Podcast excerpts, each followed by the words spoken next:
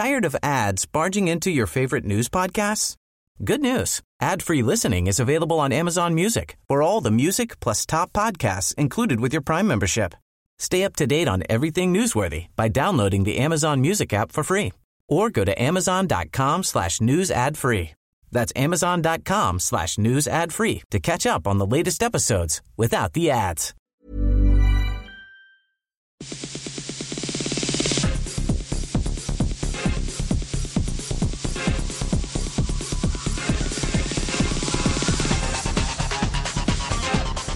Hello and welcome to Extra Time, a web-only program from Radio New Zealand Sport. I'm Stephen Hewson. In this week's program, the Rugby World Cup first five curse strikes the All Blacks once again, with Aaron Cruden set to miss this year's tournament. A warrior for life, winger Manu Vatuvei signs on with the NRL club for another three years. Can the Wellington Phoenix make the A-League Grand Finals? We assess their chances with coach Ernie Merrick. We talk to rally driver Hayden Paddon about the road ahead in Argentina, and two time Olympic medalist Westley Gough calls time on his track cycling career. The All Blacks' first five eight Aaron Cruden's thoughts are already turning to the 2019 World Cup. Cruden learnt earlier this week that he's set to miss this year's World Cup after rupturing ligaments in his left knee while playing for the Chiefs. He now needs a knee reconstruction, which will take six months recovery and rules him out of the World Cup in Britain, which kicks off in September. Cruden was a late replacement in the 2011 World Cup squad and was injured in the final against France. The 26 year old Cruden was set to be a key figure in the All Blacks 2015 squad, but if he wants to take a full part in the tournament, he'll have to wait four more years. Hard to believe initially, just due to the fact that um, you know, the swelling around my knee it, it hasn't blown up. Um, it still um, feels, you know, it's still a little, uh, it's a little bit sore, but it still feels um, reasonably strong. So I guess um, in that instance, and just the nature of the injury, I guess it wasn't a contact injury. It was just sort of running, um, propping off to change direction, and then sort of was um, was struck down by a sniper. So yeah, it, it was sort of hard to take initially. Um, had a couple of days to get my head around it, and I still don't really know if it's sunk in. But um, yeah, for me now, I guess I just have to put my energy and focus into, I guess, getting back as quick as I can and contributing to to this team here at the Chiefs, and um, you know, then if the All Blacks, if they need me in any way, doing that as well. So um, yeah, it's sort of a pretty tough pill to swallow. Have you completely ruled out making it to the World Cup? No, no. I think um, you know I'll probably you look at the last World Cup, there are a few injuries and guys getting called in late. So I guess you know all going well with my rehab and recovery ticks along nicely. Then who knows what can happen. Do you think the World Cup's got something against you, given what happened in 2011 and, and now this? Uh, no, no, I don't. The fact that you know you may be ruled out of the World Cup this year make you more hungry to be around and be part of New Zealand rugby in four years' time for another crack, possibly? Yeah, yeah, I think so. I guess um, you know I've committed until 2017, and um, I guess at that stage I'll, I'll reassess once again. But um, yeah, I wanted to obviously contribute and be a big part of uh, the All Blacks campaign at, at the Rugby World Cup this year, and um, now that that's potentially taken away, or yeah, more than likely taken away, I guess um, yeah, I'll, I'll reassess, I'll reassess and reevaluate, write down some new goals, and potentially, yeah, in four years' time, uh, Rugby World Cup uh, comes around again, then then that'll be a goal. But yeah, at this stage, I guess four years is, is quite a long way away, and um, yeah, I don't know. Yeah, it's a tricky one. That's Aaron Cruden, and we're joined now by our rugby correspondent Barry Guy. Barry, this Rugby World Cup curse of first five eight, how big a deal is the fact that uh, there's going to be no Aaron Cruden, it would seem, for the World Cup? It's been rather calm, I think, actually, uh, Stephen. As of the last uh, year or two, when Dan Carter has continued to have his issues and Aaron Cruden stepped in, the, the country seemed to uh, accept that. And, you know, there was peace and calm, and we all got on with our jobs, and the All Blacks did well.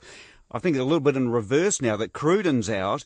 I think the depth that has been developed in recent years in that position um, has meant that uh, we've shown that we can survive without certain key players and the team as a whole can continue to overcome that and uh, and win, of course. And now we have Beauden Barrett there as well, Dan Carter and Colin Slade, and so uh, you know the, the, depth looks good, and and we I think um, can ride this out at this stage anyway. Although I suppose it does seem there's a bit of a World Cup curse, doesn't there, with first five eights and in such a key position. There's always a sense of nervousness because I mean Dan Carter's a bit injury prone, so I mean for argument's sake, if he goes down, then where does that then leave us? Yes, I wonder why there is that uh, situation. Um, we should ask Graham Henry. He's kept very quiet with us. I know in 2011 he was ropeable when they started to fall over. Uh, so yes, we have uh, Cruden out. He, I don't think you know there was an outside chance he could play, but I think the fact that he actually hasn't um, going to be playing any rugby ahead of the World Cup will count against him. Dan Carter, as long as he does get through uh, this season, Beauden Barrett and Colin Slade. Uh, Lima Sopoaga from the Highlanders has been mentioned as someone else that is uh, next on the list, but I do think possibly he's a year or two away. He might come into the All Black fold next year. So um, I think that they can they can uh, cope with it. Dan Carter. It has been suggested that he is not playing his best rugby at the moment. Whether he is saving himself, I, I don't think that that is the case. But um, I do think that when you come to the World Cup, you need that experience and someone ahead like Dan Carter. He might not have all the other bits working 100%, but he's still got the head to get the team through. And let's just hope that the other bits uh, stay together enough for him to uh, actually play on the field. So, how would you feel if Dan Carter wasn't there and it was Beauden Barrett and Colin Slade that the All Blacks were relying on?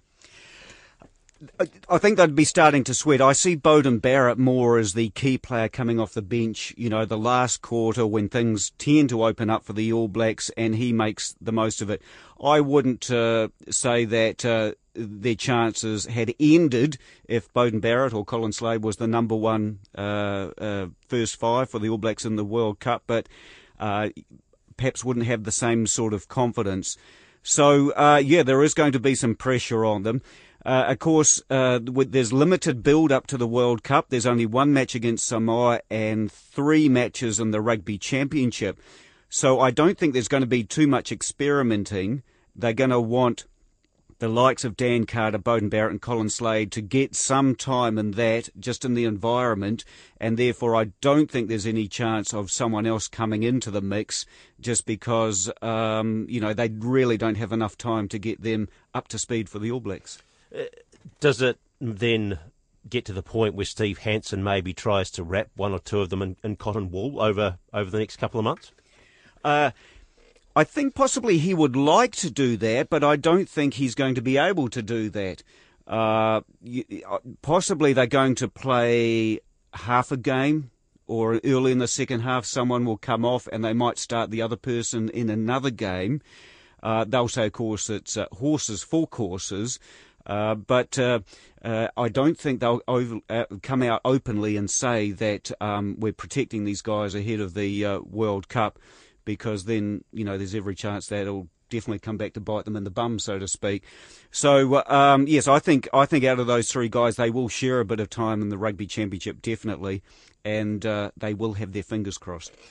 I suppose too, he's got to be pretty nervous, Steve Hansen, as he watches the or the second half of the, the Super Rugby competition unfold. Uh, exactly. Uh, it's it's like every nation, I suppose. The you know same with the um, uh, South Africans and the Australians. Of course, the Northern Hemisphere teams, you know, they can pretty much just work towards the World Cup now. But, uh, you know, the South Africans have had injury issues and they're still uh, hoping a few of their key guys will come back by the time the Super Rugby competition finishes.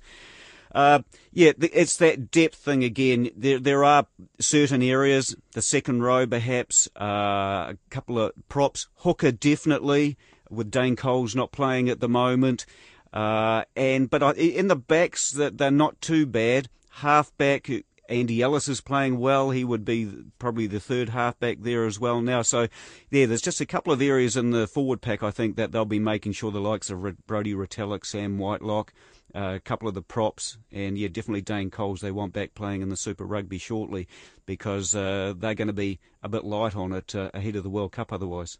I was talking to Radio New Zealand's rugby correspondent Barry Guy. The Warriors' all-time leading try scorer Manu Vatuvei has signed a new three-year deal which will extend his career to a record 15 seasons with the National Rugby League club. The 29-year-old is now in his 12th consecutive NRL season and he'll remain at the Warriors until the end of 2018. Vatuvei says he looked at other options including rugby union but says his hope is to be a Warrior for life. Really happy with it and just glad that um, you know, the club still sees me as a, a player that they they um, they want. So yeah, I'm happy with it. I guess that's quite a vote of confidence, isn't it? I mean, not that 29 is particularly old, but in the backs, perhaps you know, not a young man anymore. But they're giving you a three-year deal here. Yeah, definitely. Uh, I think um, I wanted to secure something um, long-term now because uh, I know I'm not getting any younger, so you know I've got to do something that, that that's right for myself and, and my family and, and for and the club too. So we're happy that um, we came to terms. And there was uh, some interest, sorry, there was some interest from, uh, you, you, were talking about maybe rugby union overseas, I believe, not too too long ago. Yeah. Was, there some interest from overseas clubs as well? Yeah, you know, I, I had to look around. Um, this, this, this was coming into like one of my last um, negotiations, so you know, I had to look around and, and see if there was an interest in rugby too, because that's a sport that I, that, that I love too. So, um, but, you know, this this kind of uh, valued everything. So, you know, uh, the Warriors done a lot for myself, so I've got to stay here. Do you see yourself as being a one club player for, for your career? Is this like going to be your one club? Yeah, that's that's something I've um, always wanted to do. You know, I don't see myself in another club or another team, so um, the Warriors will be um, one jersey I, I want to wield uh, throughout my whole career. And, you know, hopefully I can do that. Uh, but you know, I've got to I've got to perform and know, I've got to do everything that, that that's required of me. So, um, you know, I just got to keep keep building and keep looking after myself. So, yeah. It's been a, a big couple of weeks for you, the 200th match, and then beating Nigel Vagana's record, and now signing this uh, this deal. It's yeah. like a sort of weight off your shoulders. Um, I'm happy that I got my 200 out of the way, but um, you know, I was overwhelmed with all the support and, and people that um, they sent me all the congratulations um, uh, videos and stuff. So and I was uh, pretty shocked there. And, and you know, get to to get the um, the record with the tries. You know, there was I never knew, never ever thought that I would ever ever reach that um, that kind of milestone with, with the tries. Um, you know, I, I, never take credit for all, all the tries. You know, um, there's always a team effort, and you know, just to uh, resign again. You know, that's something that I've always wanted to do and always wanted to um, uh, do for the club. So hopefully, you know, there's many more to come. So yeah. Was there a special feeling when you dotted down last weekend and realised that you know you were you had gone past Nigel?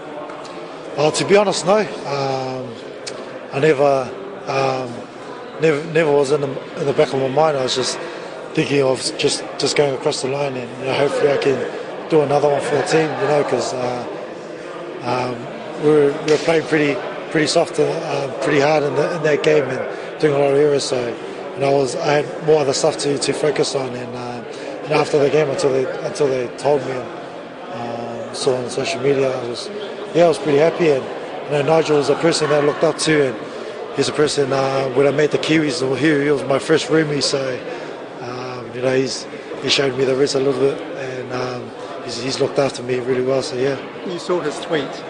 Yeah, I saw his tweet, and uh, to congratulate me and I just tweeted back and saying that you know, I need my revenge on uh, on pool table. So he's one up on me on the pool table, so I got to get that back. and no, no signs of slowing down. I mean, often you hit your late twenties, you know, the pace starts to go, but you don't seem to be slowing down at all. Touch wood. Yeah, yeah, yeah. Uh, touch wood. They, they, they, don't slow down, but um, you know, the, uh, the medical staff and, and, the coaching staff has done an awesome job of looking after my body, and I know. Um, at some point I'll, I'll initially slow down, but you know right now I just got to uh, maintain what I have and, and, just be smart with looking after my body and, and uh, doing everything right. So if I feel my body is um, no good, then I've got to pull myself out of training. So um, I know I'll get a lot of flack from, from the boys, but I've got to do what's best for me. That's Warriors winger Manu Vatuvei. Top two finish beckons for the Wellington Phoenix in the A-League football competition as they head into the final round of regular season matches this weekend. But are they really title contenders? No team's gone on to win the A-League title without finishing first or second during the regular season. The Phoenix already guaranteed a finals playoff spot. They currently sit fourth, but will automatically leapfrog Perth Glory, win or lose on Sunday, as Perth have been ruled out of finals contentions for salary cap breaches. If the Phoenix beat Sydney FC this weekend, they can displace them in second spot. But the Phoenix have won just one of their last four games, and they lost to Sydney FC last time they played, although coach Ernie Merrick is confident they can overturn that result. We've got to correct how we played last time against them. I think we were fairly naive. I don't think we defended well against a 4 2 2 2 system. Uh, I think we can do a better job defending there, and I think we need to be more creative in attack, and I won't go into specifics, but I, I think we can attack them better. So, all in all, the, the, cards have fallen the right way for us. Here's an opportunity. It's an opportunity that the players have earned, and we don't want to hold anything back, especially in this last game leading into the finals. If you get to the top two and you get that week off, would that necessarily be a good thing? Finishing the higher you finish, from my experience in the league, the better. Although if we don't finish in the top two, it's not all doom and gloom because the finals have changed. No one gets a double chance. You, um, everyone's got either two games to play or three games to play. I would say that if you're in the top two, you're better. You have a better opportunity, but it's not all doom and gloom if you finish third. A week off would that be a good thing for you, though? Do you think, or you might stagnate a little? I don't think at this stage you, would you'd stagnate at all with any break. I think a break would probably be good physically and sometimes mentally. And uh, if you finish second, uh, there's a psychological edge there as well. Um, we're we're pretty keen just to look at this last game, play the way we can play. Hopefully, we get a big crowd because I really feel that the crowd got us over the line last week against the Mariners. Their support, even when we were losing, was fantastic. It was like we had 20,000 people in the stands and uh, it was fairly noisy when we scored that winning goal. So it was exciting. It was a real event, and we'd love to get a lot of people to come along and enjoy a, a big event for Wellington this weekend. You made the, the comment ahead of that Mariners game that you didn't look like a top two side given the way you've been playing. Do you think that's changed in your mind given the way that last game against the Mariners went? Only, only the two games against Sydney and victory that I spoke about, I felt as though we didn't look like a top two side. But I think all year we have, and uh, I think we're back to that. And we've got the players back in, the experienced players, especially getting Sigmund back last week, and Riera uh, playing his best football, and Vince Lia is looking 100% now. And he always plays really well with Riera. Roly Bonevacia is looking exciting. McGlinchey, Burns is on fire. It's all looking good. You must have been pulling your hair out though a bit in that game, surely. Possession wise, there's a lot of turnovers. Yeah, I still felt as though we had opportunities, and uh, a goal, as I've continually said, changes games, and we we've scored a lot of goals this year. We've won a lot of games, so overall, I, I don't worry about any one or two games. It's about consistency, and we've been consistent over the year, and that's what's got us to where we are. Do you think you need to maybe come up with a few more plan Bs or alternative options when the likes of Burns are shut down like they, absolutely, they were? Absolutely, and you've, you've really put your finger on what we've been working on. And uh, as soon as the team start playing the same way week in, week out, and it becomes predictable, then the opposition uh, close you down and close down your strength. So you're pretty well spot on about what training has occurred this week. It's about plan B, sometimes plan C. So do you need more from the likes of Michael McGlinchey? I think that everyone should lift their game. Everyone, we did. We got 45 minutes in the second half and 15 minutes in the first half, so everyone should lift their game. But uh, Plan D is uh, get Cunningham on the field. He was he was terrific when he come come on, and scored two two great goals, and he's. He's really been good for us, particularly off the bench as an impact player. I was talking to Phoenix coach Ernie Merrick. This weekend's Rally of Argentina is going to provide New Zealand driver Hayden Paddon with possibly his biggest challenge so far on the WRC circuit. Paddon's completed a reconnaissance of the course, and the Hyundai driver says some of the stages are the roughest he's ever seen. The rally's being held in the Cordoba province, 700 kilometres from Buenos Aires. And Paddon says some parts are proper four wheel drive tracks, and it will be a matter of guiding the car through without breaking it. He's currently 10th in the standings after three rounds. He missed the opening event, finished second of the second rally in Sweden, and then crashed out on day two of the Mexico rally, failing to pick up any points. Hayden Paddon told me he's hoping for a top eight finish this time, if not better. The biggest challenge uh, for this rally is is uh, just how rough the, the, stages are on the roads, and um, you know I think this year's particularly rougher than uh, previous years with the, the recent floods and things that they've had. So um, you know, makes it challenging for everybody, uh, us included. And it really is a matter of trying to look after the car and and um, and try and judge the speed as best as possible. So it's uh, probably the early rally in the championship where it's probably not all about outright speed. Um, it's about a combination of things and, and even a little bit of luck. So does that help you at, at all? The fact that it sounds as though more driver skill. It's hard to say. Like um, you know, I guess uh, in the past, our general sort of approach to rallies has been uh, maybe a little bit um, less risky than others.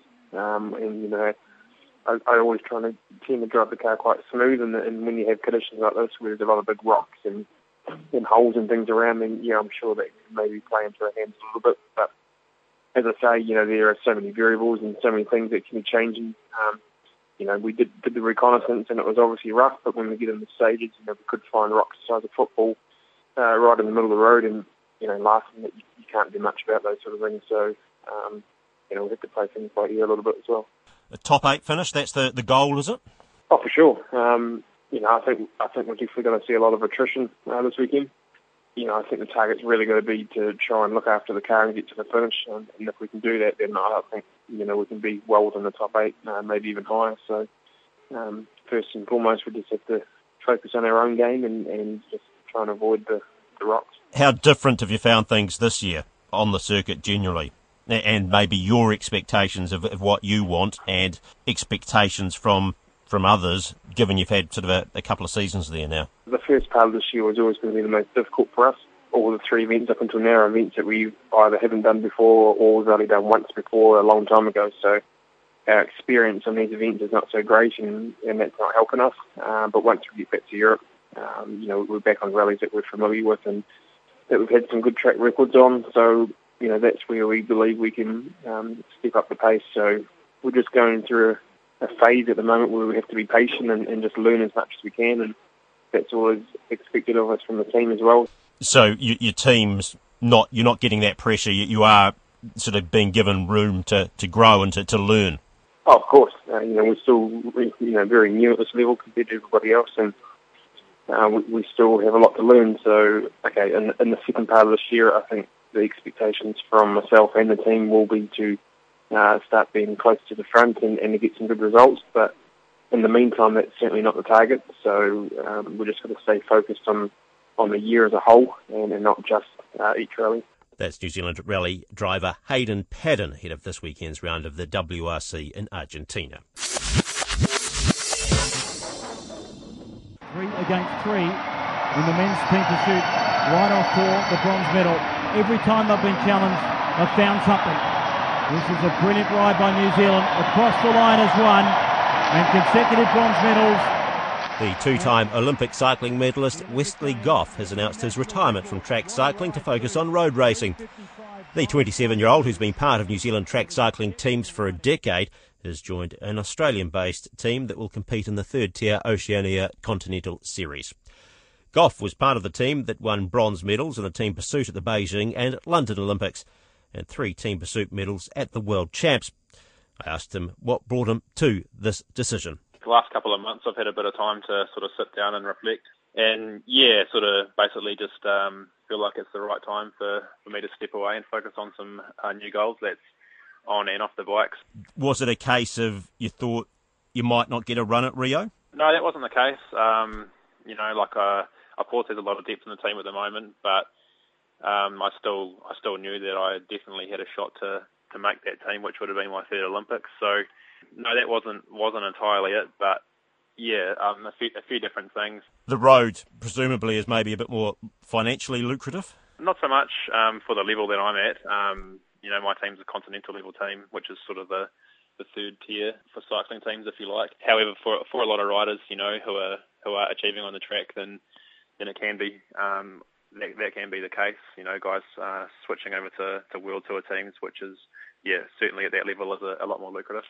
Because I mean, you've been part of what's been a huge renaissance, isn't it, in tracks like cycling for New Zealand.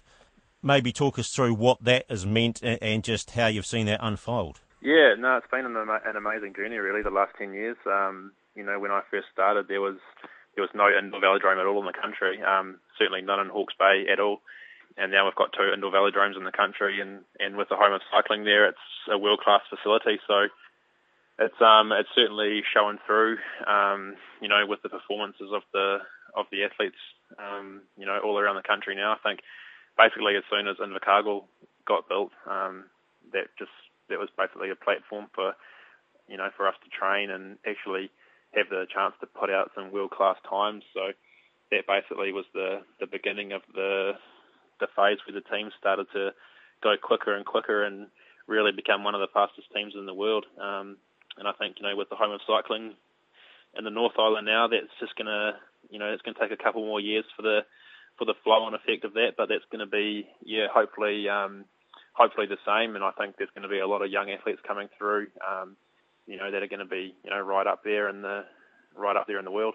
What is it, do you think, that's been able to get New Zealand to that point, given our size and given, I suppose, the technology and and money that is needed to, to be competitive at, at track cycling?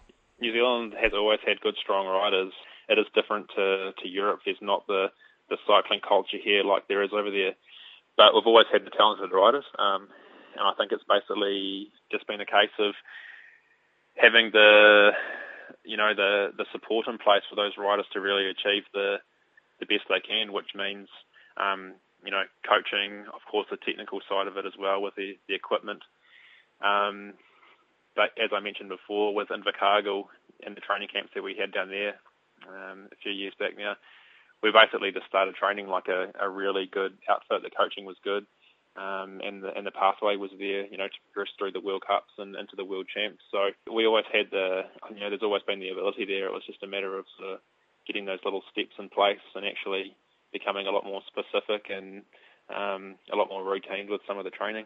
What are you looking forward to the most, having gone away from the track? Probably the biggest thing that will change would be the the type of training that I'll be doing instead of being um, in training really intense training camps um, all the time. I'll be actually I'll be based at home here in Hawke's Bay, and when you focus just on the road, that's basically what the, the, the biggest change will be. The type of training it'll be a bit more road focused, which means uh, a bit more endurance, uh, a bit more road racing overall, less uh, sort of short, powerful efforts on the track. So just gives you a bit of bit more time to sort of build up to you know focus purely on the on the road side of it rather than uh, having to do so much specific training, which is uh, you know obviously something that you need to do um, for the track. Rio on the road is that an option? No, it's not. A, it's not going to be a goal for me. I think um, you know that would be a, a big feat when you think that there's, uh, you know, the quality of riders that we've got on the road at the moment, um, guys that are riding for World Tour teams, they're a step up again. So they'll be they'll be front runners for Rio selection for the road. That's two-time Olympic cycling medalist Westley Gough, who's giving up track racing, moving on to the road. And that brings us to the end of extra time for another week. Remember, if you wish to contact us, you can email us at sport at radionz.co.nz and you can also follow us on Twitter at RNZ Sport. On behalf of the Extra Time team, I'm Stephen Hewson. Bye for now.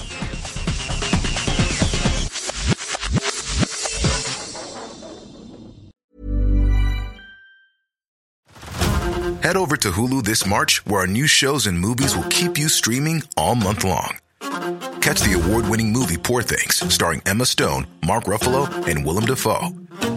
Check out the new documentary, Freaknik The Wildest Party Never Told, about the iconic Atlanta Street Party. And don't miss FX's Shogun, a reimagining of the epic tale starring Anna Sawai. So, what are you waiting for? Go stream something new on Hulu.